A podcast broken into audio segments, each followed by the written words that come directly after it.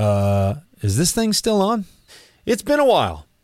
This show's been on hiatus for a couple of months. I told you that Doug and I were going to put something together, the likes of which you had not ever seen before, and I still plan to do that. But it's not going to happen in the immediate future because I've got bigger things on my plate right now.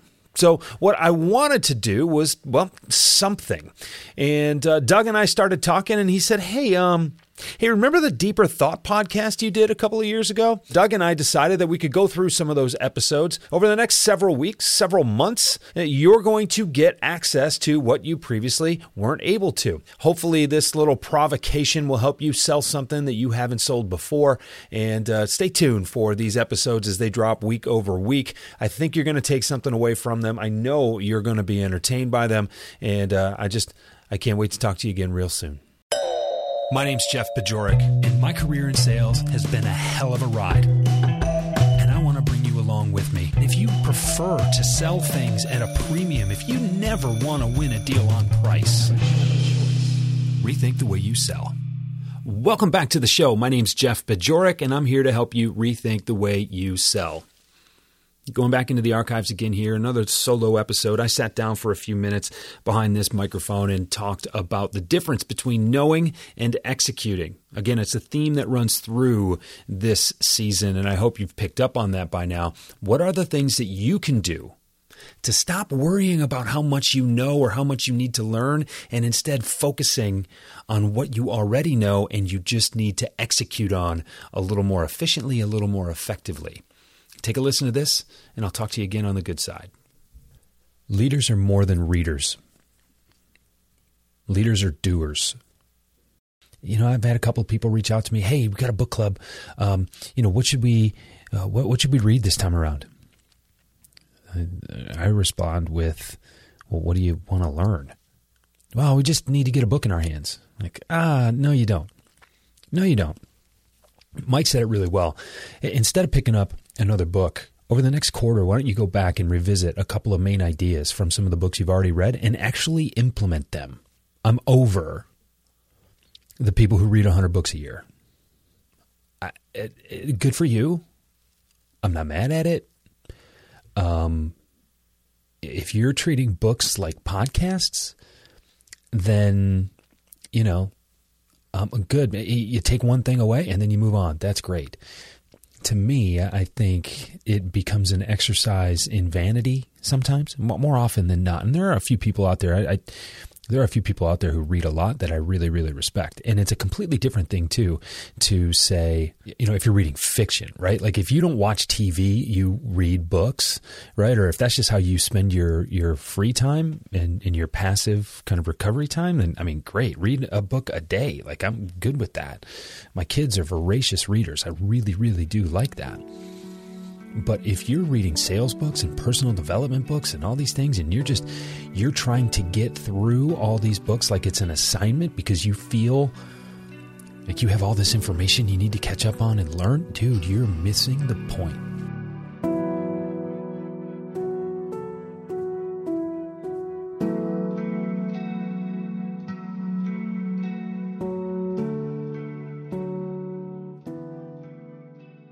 Was on a podcast, recorded a podcast today, and they asked me how I self educate. Do I listen to podcasts? Do I read books? Do I, you know, and, and I do.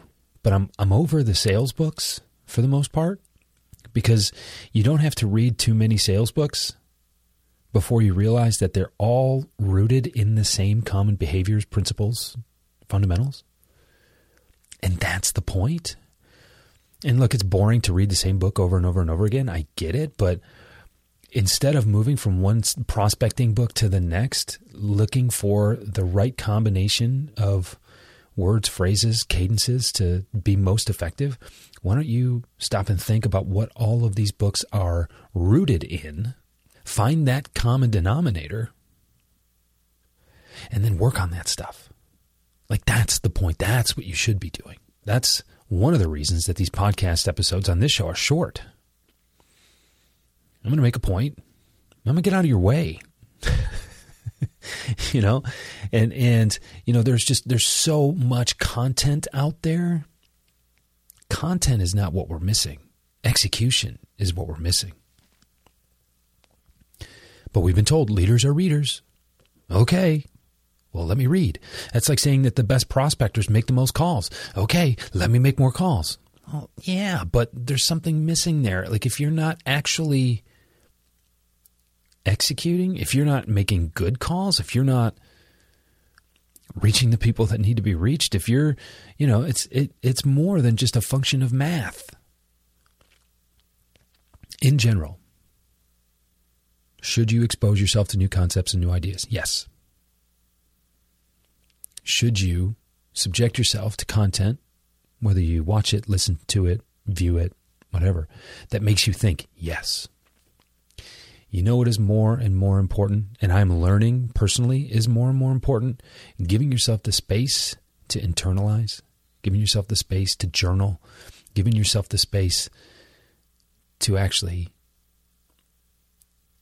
distill those lessons into things that you can do something with. That's more valuable.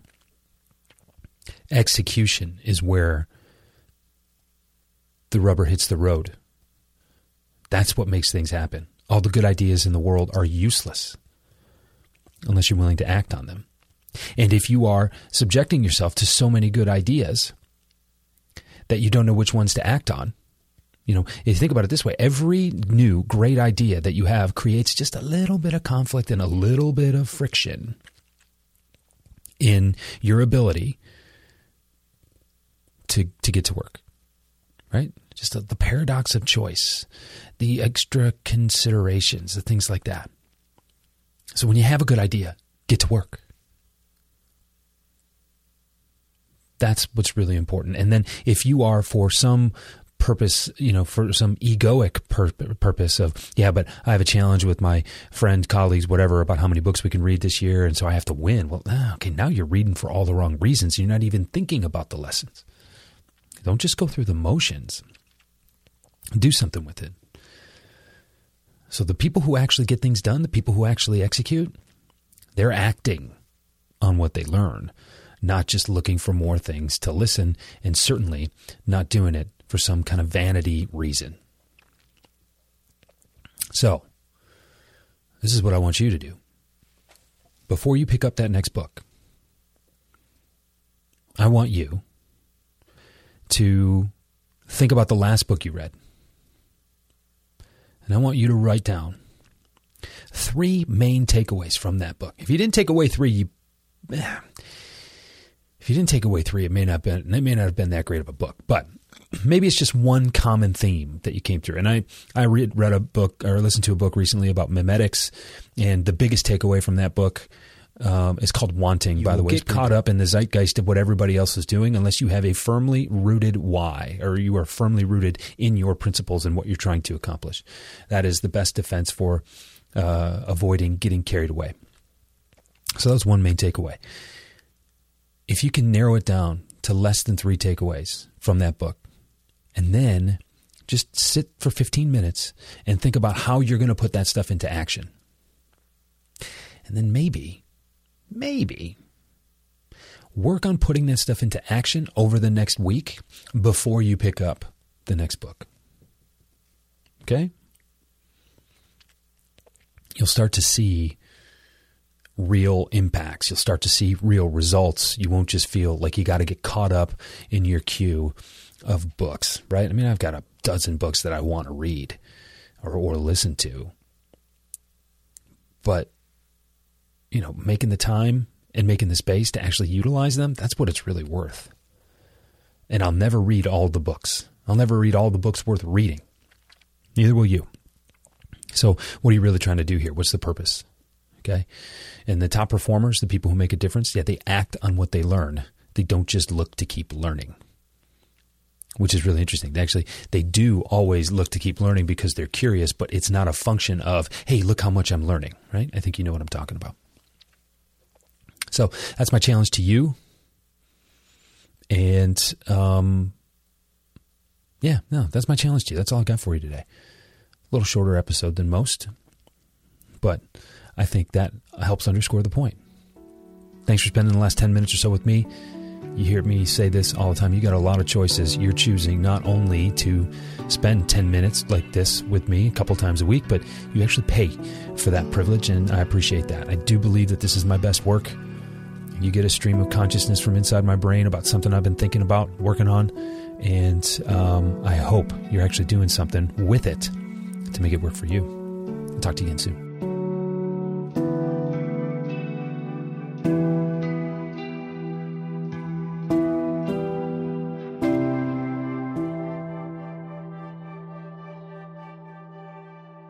On the good side. I had to laugh after I recorded that. You can tell every once in a while that I listened to a lot of FM radio when I was growing up.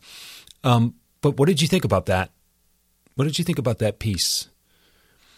You know, what do, what do you think about your own ability or your own habits and disciplines of executing? You know, it's really easy to call upon the, the plausible deniability of, well, I'm reading another book oh, I got this list I got to get through. Now all of a sudden, this work, this intellectual property, these ideas that have been thoroughly vetted and arduously placed in front of you, now you're just getting through them. What about all the ideas that go without implementation? Are you really better for knowing or are you better for doing? So, Go to your favorite books. Distill the top three lessons from each of those favorite books. Just pick five, right? And then you got three lessons from each of those books. Combine them in one list. There are going to be some overlap. And then pick three things and execute. And do that execution part before you even pick up another book. Don't let shiny object syndrome get in your way. So many people are so insecure about what they already know that they forget that they already know more than enough to be successful.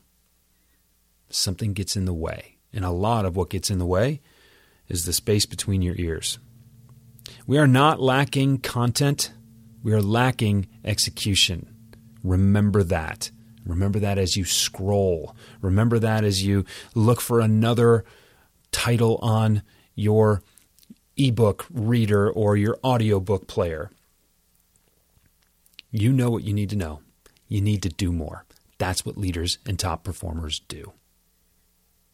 Thanks again for your time today. Thank you so much for your attention. You have a ton of choices out there in the podcast world, and I'm humbled and grateful that you spent the last few with me. We've got a couple more episodes in this season. We are going to finish with a flourish for sure. I hope you're willing to stay with me. I hope you're willing to tell a friend, and we'll be back really soon.